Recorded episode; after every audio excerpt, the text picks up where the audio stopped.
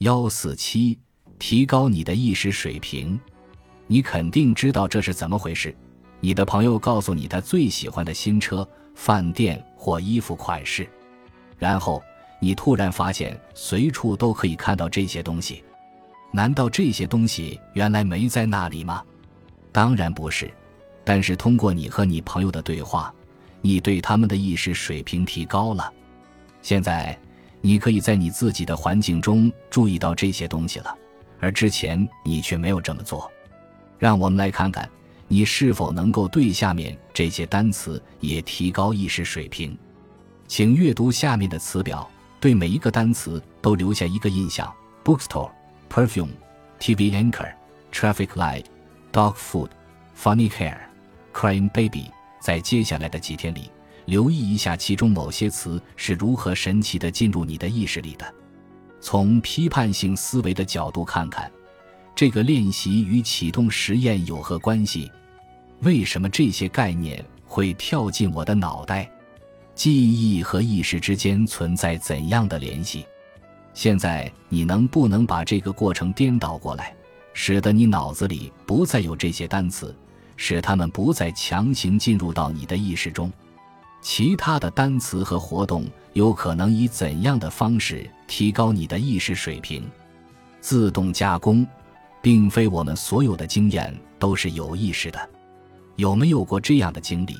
周末要去别处，却意外的驾车到了公司或学校。你是否也曾一见钟情？你是否也曾无意中以带有偏见的方式对待其他人？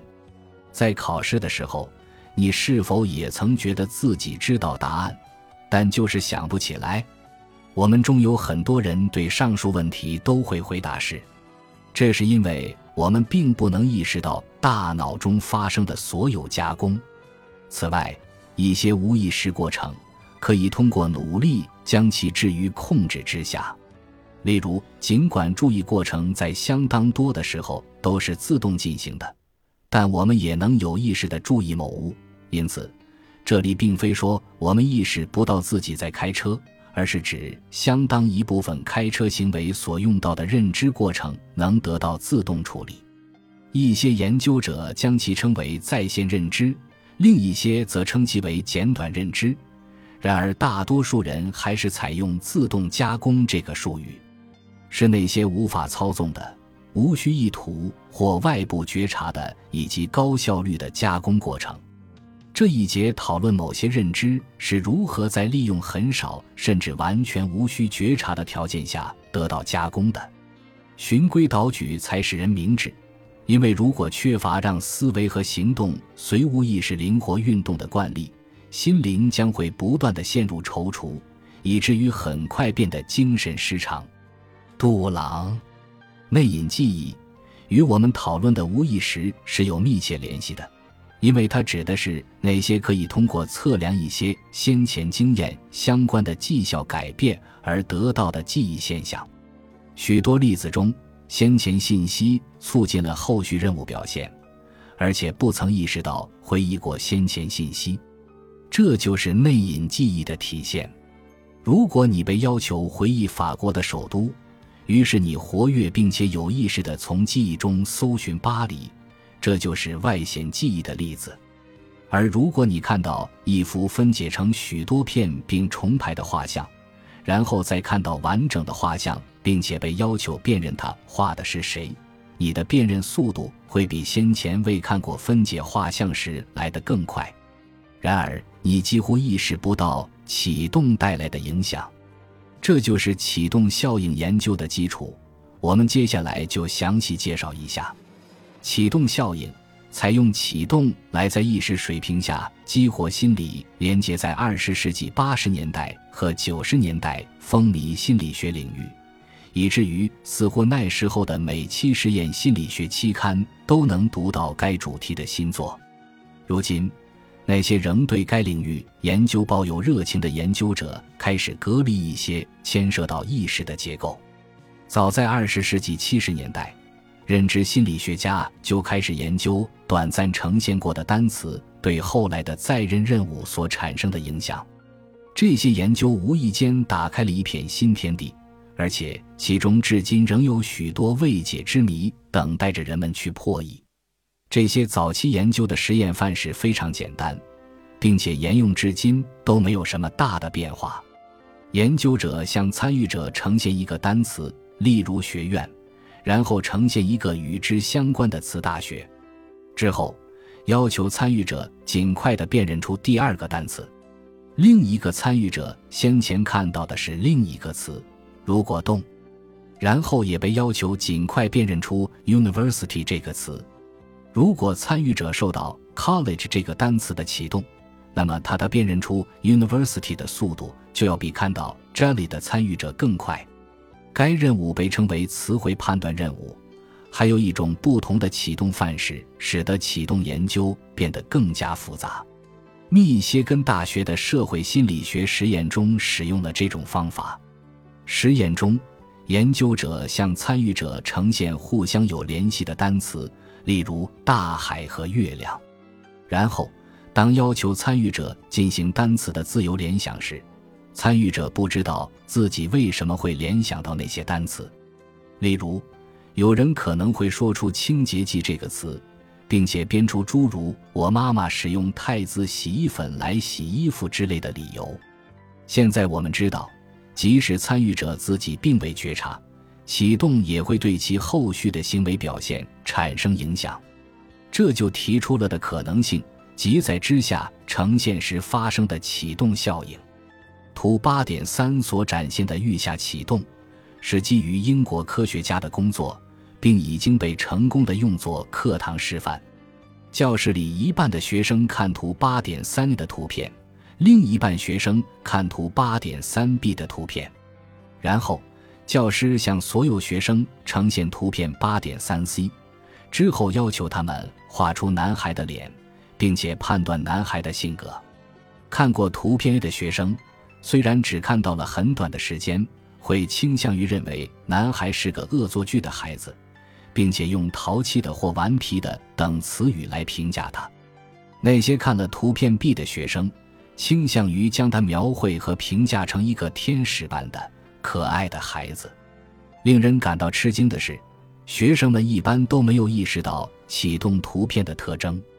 当他们再一次仔细看启动图片时，他们会说：“天哪，这个小孩如果头上长角的话，看上去就像一个小魔头。”或者我从来没有看见过小家伙可以长得这么天真无邪的。在这个例子中，预下水平的启动刺激对之后学生们对一张近似图片的评价产生了影响。下面介绍的是另一个更加严格控制的实验，由剑桥大学马塞尔所做的实验，是预下启动实验研究的典型代表。在实验的第一阶段。向一组参与者短暂地呈现一个词语，之后出现一个视觉掩蔽图形，破坏视网膜上的原有图像。整个过程如此循环，因此参与者看到了一个有序交替的连续系列。单词的呈现时间非常短暂，以至于参与者没有报告说看见了单词。单词是以一种预下的频率来呈现的。其依据是参与者猜中所呈现单词的几率不高于随机水平。当研究者确信参与者不可能在某种呈现条件下辨认出单词时，他们就以这种预下频率向参与者呈现一个单词。该单词要么是另一个词的启动词，要么不是启动词。要求参与者判断第二个单词。即目标词 sandwich 是不是一个真实的词？结果显示，如果该目标单词是由一个相关联的词启动的，则参与者的反应时间要比目标词不是由相关词启动的情况下来的短。另一些研究者也报告了相似的研究结果，然而，也有人对此做出强烈的反应。一些批评者认为。在感觉阈限的标准是由参与者设定的情况下，即由参与者自己报告他看见或看不见启动刺激时，启动效应就会出现。相反，如果呈现时间的阈限水平是通过客观测量得到的，阈下启动效应就不会出现。启动研究还被应用于领域，并用于研究其对社会判断的影响。社会认知是一个借鉴了认知心理学和社会心理学思想的交叉领域。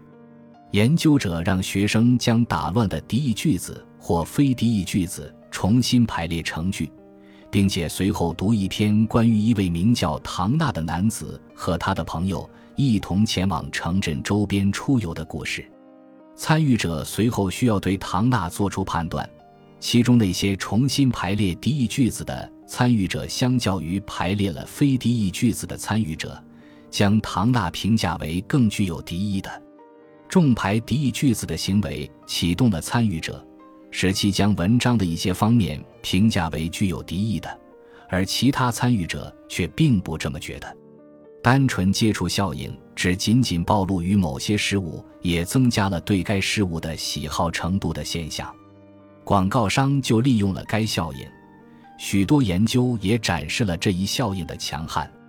人们通常并不觉察到自己喜好的源头仅仅是由于对客体、事件或人的熟悉度。雅科比等人发现，让参与者暴露于不知名的名字，然后将其中一部分和一些新的不知名名字以及一些中等知名的名字放在一起，测试参与者进行归类。结果表明。参与者将许多之前见到过的不知名名字也当作真的是有名的了。上吧，塞巴斯蒂安。自动加工还会影响行为。研究者通过句子重排来启动与老人有关的刻板印象或者中性印象。然后，参与者被告知实验结束，但实际上还秘密地持续到他们走到电梯为止。很明确。那些启动了老人刻板印象的参与者走去电梯的速度显著慢于未被启动该印象的参与者，而那些人都和你一样是大学生。如你所见，启动研究通常由词语或句子任务，又或者屏幕一闪而过的词语进行。穆斯维勒对于行为是否也能启动刻板印象很感兴趣。他让参与者穿很厚的救生衣，给脚踝和手腕带上负重物，接着让参与者参与几项简单的运动。这一操作潜移默化的让参与者体验到了那些体重过重者的行为举止，然后让其评价一个信息比较含糊的目标人物。那些一度成为超重者而得到启动的参与者。比起控制组参与者给作为目标的超重者性格特征评分更高，我之前告诉过你，不是吗？电影《记忆碎片》。